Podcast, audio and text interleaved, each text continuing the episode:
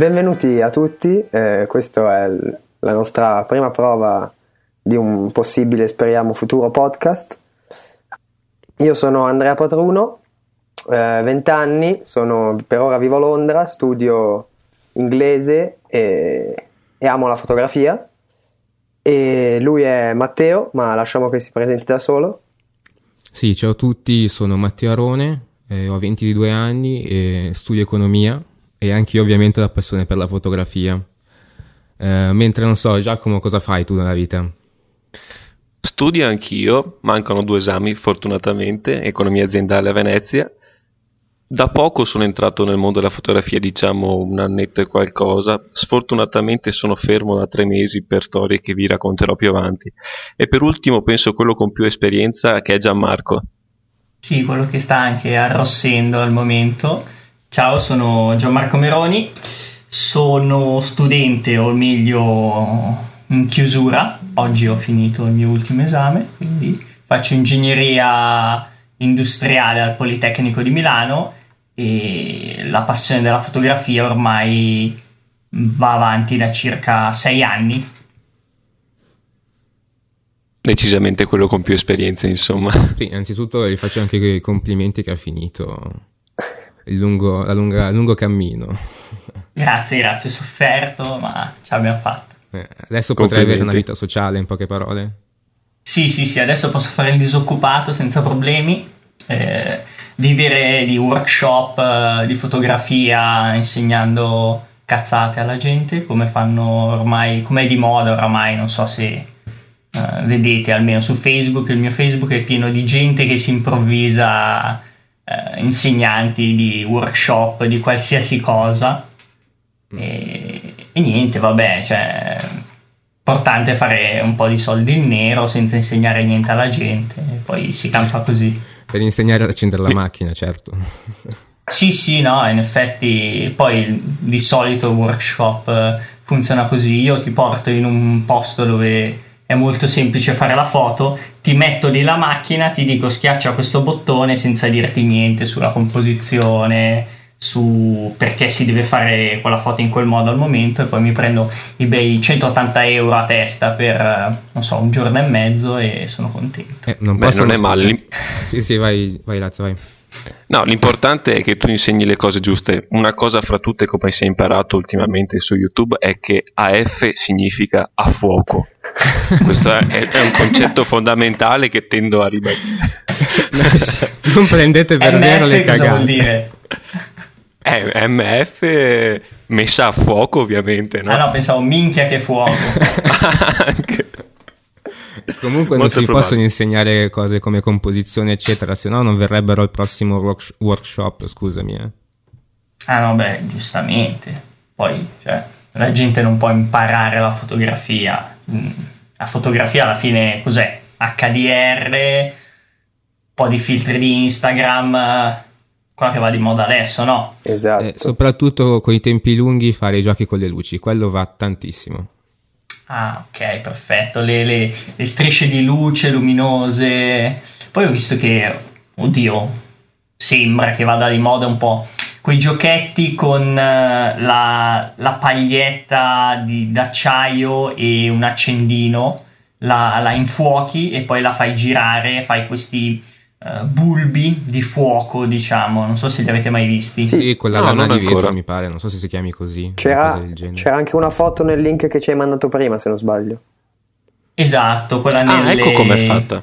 Nelle grotte di ghiaccio in Islanda. Sì, praticamente, come dice correttamente Matteo, è della lana di vetro, tu la incendi, prima di tutto la agganci con qualcosa, non so, un filo abbastanza lungo in modo tale da farlo roteare, dopodiché la accendi e la fai girare ad alta velocità. La forza centrifuga fa volare, diciamo, in giro questi pezzettini lana di vetro che si staccano e crea diciamo un bulbo, una sfera attorno a te con tutte queste scie di piccoli pezzettini di lana di vetro che volano all'esterno, creando questa, diciamo, forma abbastanza estetica. Beh, sì, magari dopo mettiamo il link alla foto, magari. Sì, molto belle quelle foto lì in Islanda, non so se gli avete dato un'occhio. Sì, stupendi, soprattutto i paesaggi, cioè. E mi hanno rubato la schedina, ragazzi, quella erano le mie. Ecco, Teo, tu cosa ti porteresti se dovresti fare un viaggio in Islanda? Che materiale, ovviamente avendo disponibilità liquida, ma non troppa, insomma, considerando anche il viaggio che non penso sia uno dei più cheap, dei meno costosi. Ma lui ci va in moto. No, ma penso che stia parlando con Gianmarco, non con me. No, vorrei proprio sapere da te invece. Tu, no, lasciamo stare Gianmarco, insomma, tu cosa faresti? In un posto del genere, sicuramente penso che mi porterei il giubbotto perché fa un po' freddo. No, ma neanche più di tanto, perché un mio amico è andato a febbraio dell'anno scorso, ha detto che ha trovato 5 gradi di giorno, quindi neanche così freddo. Giorno, però. Come da noi, cioè alla fine...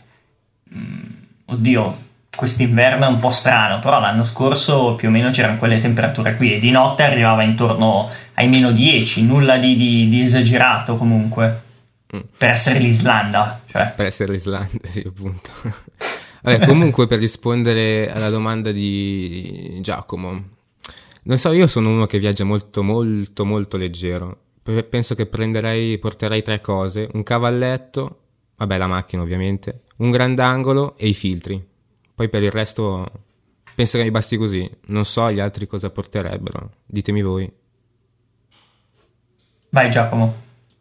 Ma io sicuramente un grandangolo, perché ho visto anche quelle che ci hai postato tu, sono decisamente così spinte ma così cariche, proprio perché il grandangolo fornisce questa visione particolare, no? Però sicuramente un cavalletto, un filtro per le lunghe esposizioni, poi direi che appunto viaggiare leggeri e soprattutto riuscire a godersi la gita, insomma la vacanza è fondamentale. Non facciamo come quelle persone che ad esempio vanno agli spettacoli, vanno a vedere i concerti e stanno per 2 ore con la macchina sopra la testa a riprendere non capendo niente di quello che sta succedendo attorno. Condivido pienamente. Certo, noi siamo fotografi e quindi insomma dobbiamo anche fotografare perché proviamo piacere nella fotografia, però a tutto c'è un limite, insomma, senza esagerare, ecco. Condivido pienamente. E invece tu cosa porteresti, Andrea? Io mi porterei anche un macro, perché secondo me lì comunque terra di ghiacci, vabbè non ho il potente macro che hai tu Teo, però lì nella terra di ghiacci, vabbè oltre a grandangolo, filtri, cavalletto eccetera, anche un bel macro perché secondo me sarebbe interessante appunto fotografare la neve, i ghiacci così molto da vicino. Guarda, io non saprei perché per avere qualcosa di interessante credo che dovremmo avere un macro esagerato, perché a livello di fauna lì non penso ci sia tantissimo, flora e fauna lì non è che... Cioè, se vuoi vedere i cristalli della neve, penso che devi andare su ingrandimenti spinti. Sì, no, quello no. Però puoi fare, secondo me, qualcosa di carino, non necessariamente andando a fotografare l'asterisco, il tipico asterisco del fiocco di neve, diciamo. Cioè, non sì, così profondo. Non so, tanto comunque lo zaino lo porti, quindi... io mi porterei anche un macro, non si sa mai. Preferirei averlo piuttosto che poi non averlo e dire cazzo lo volevo. Bene. Abbiamo detto che si possono dire parolacce praticamente su questo podcast. Non so. Vabbè, poi Massimo tu non ti porteresti la tua GoPro? Vabbè, quella sicuramente. Io quella penso sia ormai Vabbè, ma quella non si può neanche considerare un peso, è un cosino da 200 grammi con la custodia. Quella è proprio è da mettersi in tasca sempre. Soprattutto in vacanza. Pendola. Quella te la invidio molto. Guarda, io da quando... Ce n'avevo già il modello, la Hero 2. Adesso la 3 più Black Edition e... Cioè, fa delle foto assurde. E soprattutto la cosa che non hanno le altre macchine è che puoi metterla veramente dovunque senza che ti interessi più di tanto che si rompa o cose del genere.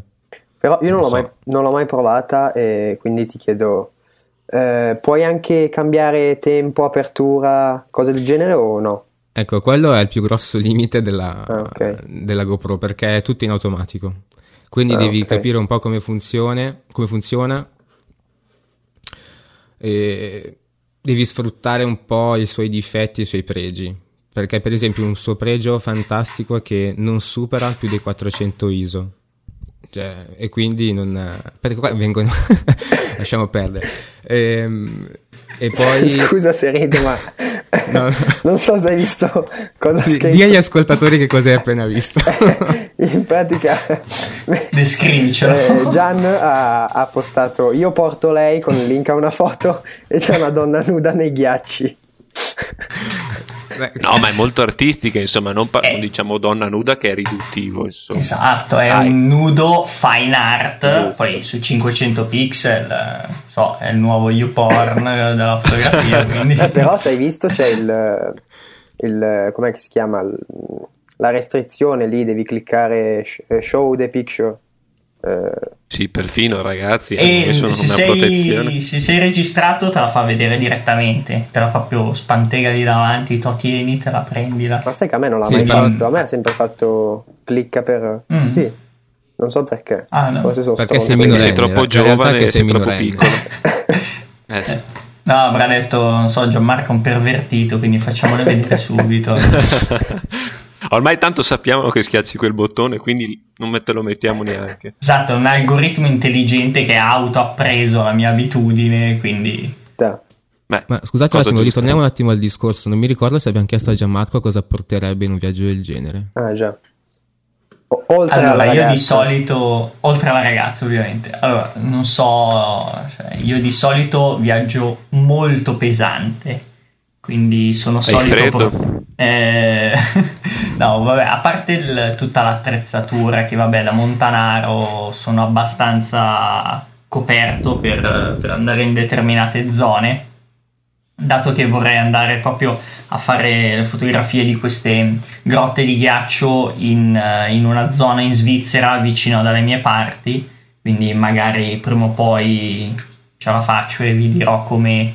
Sicuramente non saranno come quelli islandesi, saranno però per quanto no, non penso, però vabbè, è carino il ghiacciaio, piccolino, però dovrebbero esserci un paio di grotte. Per quanto riguarda invece l'attrezzatura, io di solito in tutti i miei viaggi grossi che faccio porto tutto lo zaino, quindi tutto il corredo, quindi tutti i miei 4 obiettivi, la macchina, il cavalletto, i filtri, hard disk e tutte cose varie. Di solito però quando faccio uscite giornaliere o di 2 giorni mi limito a qualche obiettivo, anche perché di solito vado in determinati posti dove bisogna camminare abbastanza, e avere 22-23 kg sulle spalle diciamo che si fanno sentire, dato che sono abbastanza una schiappa in quanto a resistenza, non vorrei stramazzare al suolo dopo poco, e quindi di solito mi porto la mia macchina, i filtri, cavalletto, 14-24, quindi un bel grandangolo che mi copre tutto, e perché ricordiamo che tu hai una full frame comunque, no? Sì, io sono su full frame, sono passato 2 anni fa, prima invece ero su DX con la mitica D90,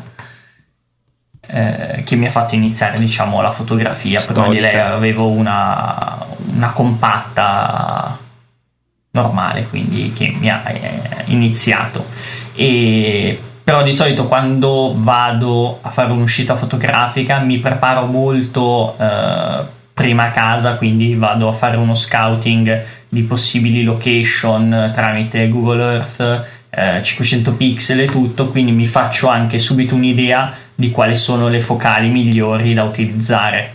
Un esempio, quando sono andato a un lago famoso che si chiama Stellisee, da dove si vede il Cervino, ho visto che le focali più utilizzate andavano dal 24 al 50, quindi ho portato anche con me il 50 mm e il 28 mm. In altre location invece questi 2 obiettivi li lascio a casa, perché so già che non mi servono. E quindi tu fai riferimento a scatti di altre persone e magari a obiettivi che hanno usato altre persone?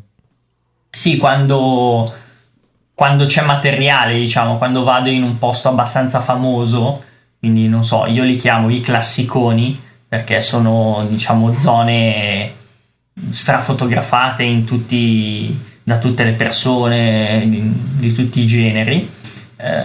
Faccio riferimento tramite 500 pixel, vado a vedere la gente come ha fotografato il paesaggio o il soggetto, in questo caso ad esempio un lago con il Cervino, e quindi vado a vedere attorno al lago dove sono le possibili location, e in più vado a vedere gli obiettivi che hanno usato. Questo perché di solito quando arrivo non ho molto tempo, perché in genere non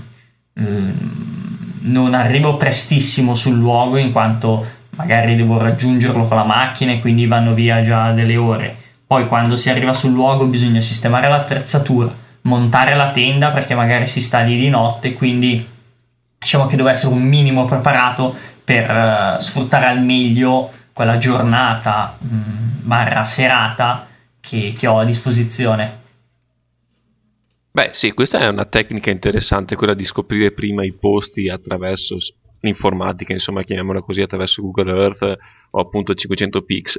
Io non l'ho mai fatto personalmente così, perché non so, forse potrei farlo in futuro quando effettivamente ho problemi di tempo, però mi piace ancora passare per strada, insomma, mentre sto guidando. Solitamente succede così quando sono in nave, mentre sto andando a Venezia, trovare un posto buttando l'occhio e dire ok, qui ci torno, so più o meno a che ora, guardo a che ora deve tramontare il sole, so che devo tornare lì per andare a fotografare in quel momento quel determinato soggetto. E secondo me questa è una delle cose che mi spinge a fotografare. È molto significativo quando tu appunto riesci a scattare e a effettuare lo scatto che avevi in mente. Secondo me, appunto, come dicevi tu, sì, è bellissimo avere appunto questa possibilità di guardare prima su Google Earth come posizionarsi, o anche su 500px, però un po' rovina l'effetto, secondo me, in parere personale, rovina l'effetto del scoprire da solo come mettersi, dove mettersi e quando mettersi. Sì, sì, sicuramente sì, perché comunque ti toglie un po' questa, diciamo, sorpresa. C'è da dire comunque che andando in posti molto lontani, dove costano anche abbastanza, cioè nel senso, ad esempio per andare allo Stellisee è abbastanza costoso, in quanto la benzina per arrivare a Zermatt in Svizzera, il treno dal paese prima fino a Zermatt, perché Zermatt è un paese chiuso dove non girano auto, in più il treno per salire in quota fino al lago. Quindi diciamo che uno, le foto sono state già guardate a priori per scoprire il posto, perché vabbè, a meno che sei in giro per caso a camminare in montagna e vedi un determinato posto, allora lì sì, ti do ragione, non guardi niente, dici ok, ho visto questo posto, ci torno durante il tramonto. Però se hai già visto un posto, diciamo che avere informazioni aggiuntive ti permettono di essere più efficiente, diciamo, nel tempo che hai a disposizione. Sì, poi diciamo che Giacomo abita in una città che non è bella di più, penso, per essere fotografata, o comunque ci viaggia perlomeno, no? Sì, beh, Venezia è una città unica, insomma, questo lo dicono tutti, però anche è vero che quando ci si abita, anche se effettivamente io non abito propriamente a Venezia, ma abito in uno dei comuni limitrofi, quando ci vai quasi tutti i giorni a volte perdi quel senso di spettacolarità, anche se spesso capita che posto online, sia su Flickr che su Twitter che su Instagram, delle foto di Venezia, perché comunque riesce a darti certe sensazioni che altre città non riescono a darti, certe visioni, certi squarci che sono inimitabili assolutamente. Una piccola curiosità che volevo chiedere a Gianmarco: tu quante macchine usi? Attualmente ho un solo corpo macchina, sto pensando di prendere un secondo corpo macchina essenzialmente per in vista del viaggio che andrò a fare quest'estate, che sarà abbastanza diverso da quello che ho effettuato la scorsa estate, quindi soprattutto fare foto di paesaggi. Invece quello della prossima estate sarà incentrato anche soprattutto per i ritratti, e dato che ho effettuato il passaggio a obiettivi fissi, spero di riuscire a raccimolare un quantitativo di soldi adeguato per permettermi il secondo corpo macchina e avere così a disposizione contemporaneamente due macchine con due obiettivi fissi, in modo tale da non perdere attimi o comunque avere dello stesso soggetto due inquadrature e prospettive diverse. Ma pensavi sempre a un full frame o magari a un corpo di X? Allora, volevo stare comunque su un full frame, perché poi ci sarebbe un problema di sovrapposizione di obiettivi, nel senso che se monta ad esempio un 28 mm su un formato ridotto, su una PSC, risulta simile a un 50 mm su full frame e quindi avrei, diciamo, lo stesso obiettivo. Quindi la mia idea era stare comunque su un 35 mm come grandezza del sensore.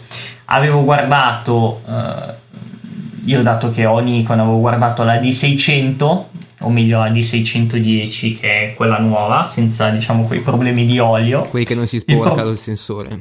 Esatto, quelle che non si sporcano, solo che purtroppo non è una macchina molto azzeccata, a mio parere, per reportage e o ritratto, in quanto, non so se avete mai visto, ma i punti di messa a fuoco sono molto concentrati al centro del mirino, quindi al centro del frame. Questo perché il modulo di messa a fuoco è lo stesso della D7100, che è un formato di X. Quindi per come scatto io di solito, quindi con molti punti ad inseguimento, quindi io vado a ricercare il soggetto con un punto e poi ricompongo, se lo soggetto è troppo distante dal punto con cui ho messo a fuoco, la macchina non riesce più a mettere a fuoco il soggetto se si sposta, e quindi unito al fatto che io scatto sempre a tutta apertura, vorrebbe dire fare moltissime foto sfocate. E voi come siete entrati nel mondo della fotografia? Quando e come? E a chi chiedi prima? Uguale? Non so, a chi vuole, sì. Io diciamo che non è che ci sono proprio entrato, è più una cosa molto graduale, lenta. Io scattavo le prime foto con il mio telefono, che era un Nokia 3100, mi pare 3200, una cosa meno di un megapixel di fotocamera, per farvi capire, cioè una cosa bellissima. E poi ho avuto 2 o 3 compatte, sempre Canon, perché io adesso ho un corpo macchina Canon, e 2 anni e mezzo fa ho preso la mia prima reflex, che è quella che ho tuttora, che sarebbe la 600D, e diciamo che quello che sono adesso è venuto da solo col tempo. Ho continuato a informarmi, a leggere, a guardare un sacco di video, e questo è quello che è. Cioè non è che proprio sono entrato così di botto, penso un po' come tutti, credo, non so. Giacomo? Bah, io ad esempio ho avuto per penso più di 5 anni una compatta dell'HP, sì, anche l'HP ha fatto delle compatte, cosa strana, ma è vero. Funzionavano poi, come gli scanner, cioè facevano... no. Bah, aveva un grosso difetto, cioè era tutto molto pastoso, non male come fotografia, però pastoso, dei colori un po' strani. Poi ho iniziato a informarmi, principalmente su Saggiamente, poi grazie a Gianmarco, ma anche a te Matteo, insomma mi sono un po' appassionato un po' alla volta. In casa girava una Pentax K1000 storica, ovviamente a rullino, ho provato un po' a maneggiarla così, ho cominciato a informarmi sul diaframma, su apertura, su tempi di scatto, e alla fine ho maturato la decisione di acquistare, quando ho potuto permetterlo, una reflex, appunto una D3002 della Nikon, che purtroppo, e questo mi piange il cuore a dirlo, è da più di 2 mesi che è in assistenza, e chissà quando la rivedrò, perché è una storia lunghissima. Insomma, dicono che sia stato io a rovinarla, invece secondo me non è vero, insomma la baionetta è difettosa e quindi dovrò pagare molto per riaverla indietro, purtroppo. Ma hai già pensato a prenderne un'altra o aspetti che ti accettano questa? No, aspetto che mi aggiustino, questo dovrebbe arrivare in teoria entro 2 settimane, si spera, e dopodiché riprenderò fortunatamente a scattare, anche se mi sono perso come oggi dei favolosi tramonti, non tanto negli ultimi tempi di pioggia, ma precedentemente c'erano dei tramonti favolosi qui nel nostro litorale. Mentre Gian, hai detto che avevi una compatta, mi sembra di aver capito. Sì, mi era stata regalata, non mi ricordo più per che motivo, una Leica D-Lux 3, mi pare, che non è altro che la Lumix rimarchiata da Leica, quindi non c'entra nulla con la qualità di obiettivi Leica o la Leica M e la sua storia. Magari solo il prezzo, magari. No. Sì, costava un pelino di più, ma neanche tanto. Una piccola correzione, si dice Leica perché è tedesca. Giusto, ah, ecco. hai ragione. Su questo chiedo venia, infatti sono stato sgridato più e più volte dal proprietario di New All Camera, che è un famoso negozio milanese che tratta usato e tratta soprattutto Leica, e purtroppo mi ha sgridato più e più volte perché ho questo vizio di chiamarla Leica. Anch'io all'inizio. Per punizione ti prendiamo la reflex e non te la diamo più indietro, mi dispiace. No, per piacere no, anche se non sto scattando molto ultimamente.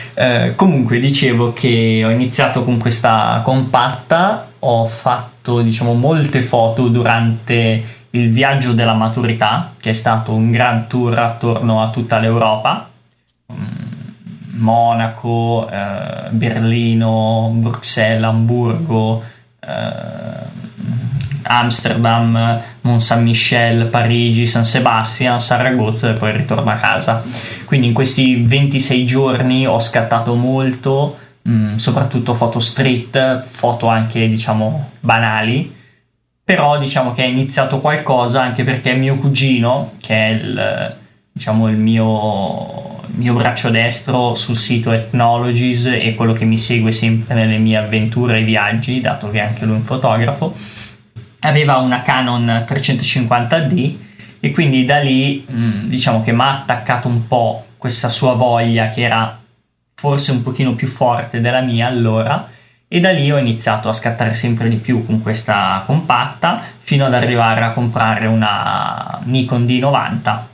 Da lì ho iniziato con un obiettivo Sigma, un 1770 se non sbaglio, f2.8 f4.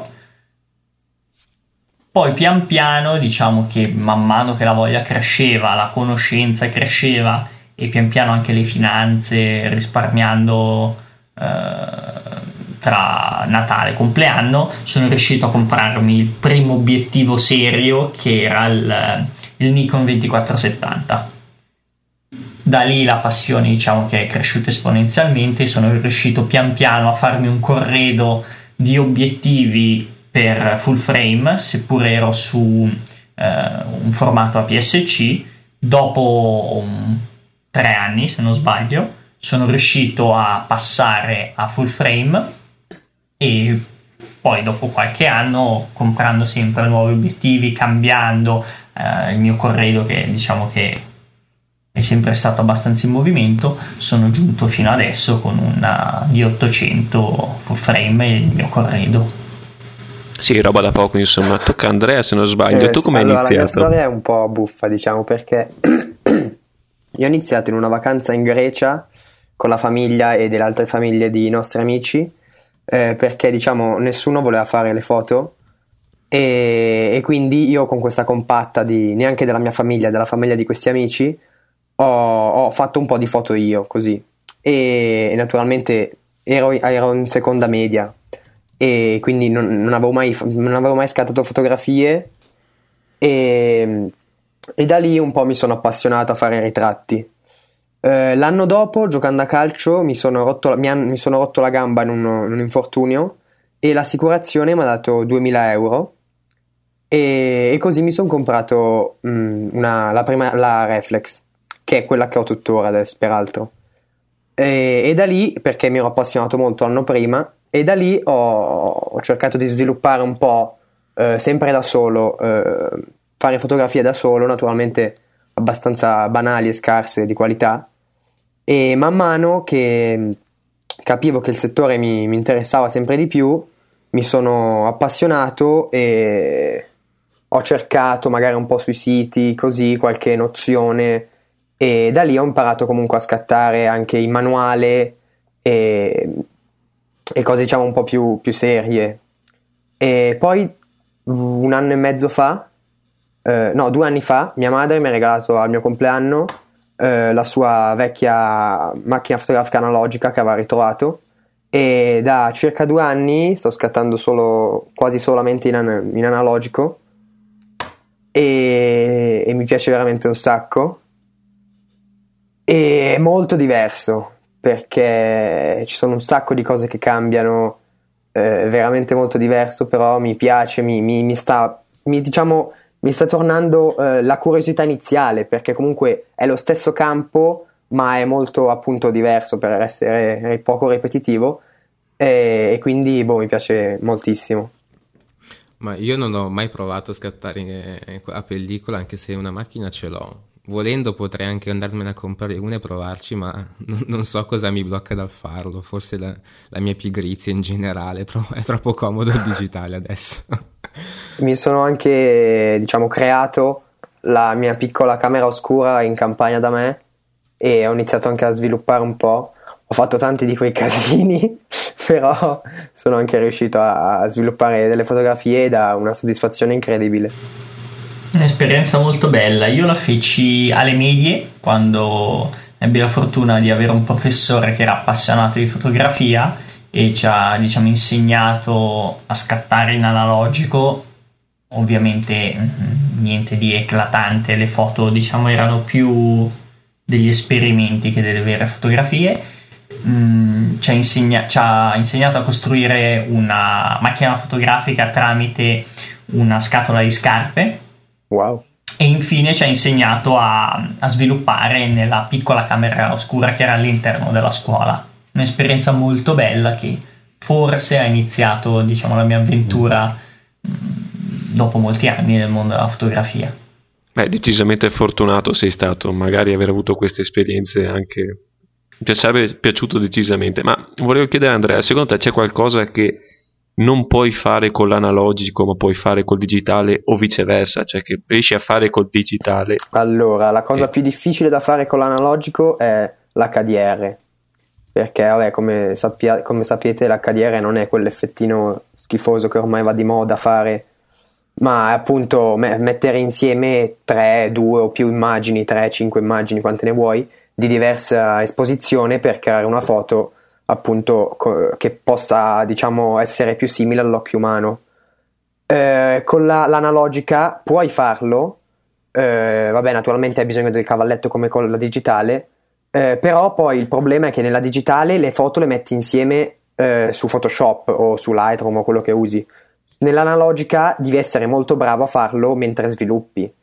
Io non ci ho mai provato perché non saprei proprio come fare, perché in pratica quando sviluppi che l'immagine viene fuori, poi devi non saprei bene come fare, però in pratica devi sovrapporre l'immagine mentre sviluppi, e quello è un bel casino. Fisicamente, cioè metti due foto una sopra l'altra? Sì, perché quando sviluppi c'è una, ci sono vari processi, un processo che proprio sviluppa dal negativo, e poi c'è anche un processo che è l'ingranditore, che ingrandisce la foto, e c'è un processo che stampa, E in uno di questi processi, in quello che sviluppa, credo, tu devi unire le due foto, però io non saprei proprio come farlo.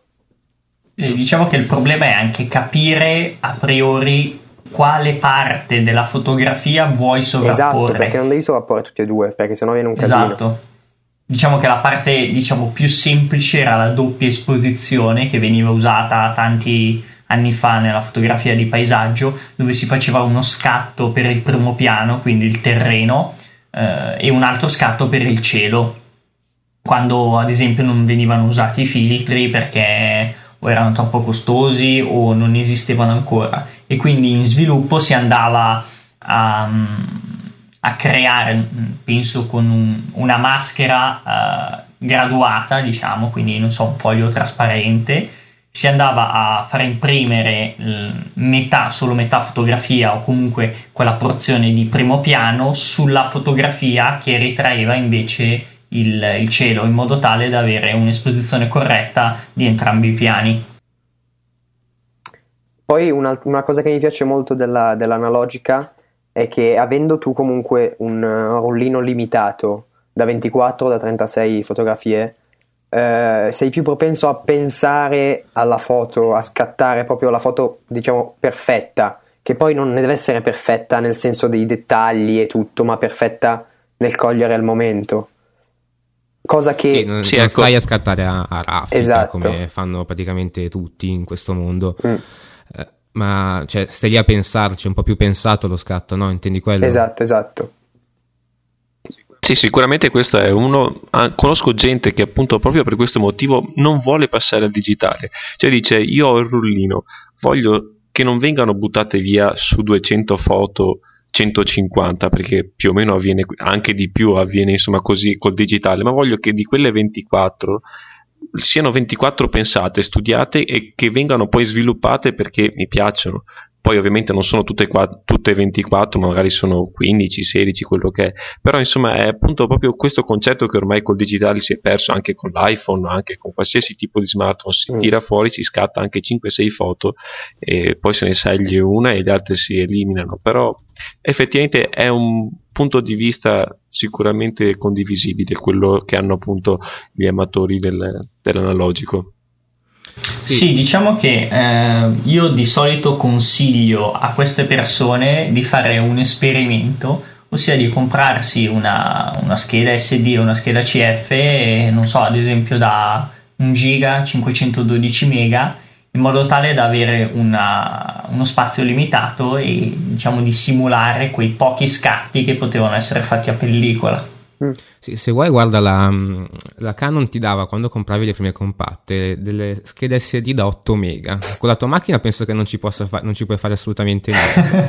Però penso sia una cosa molto bella.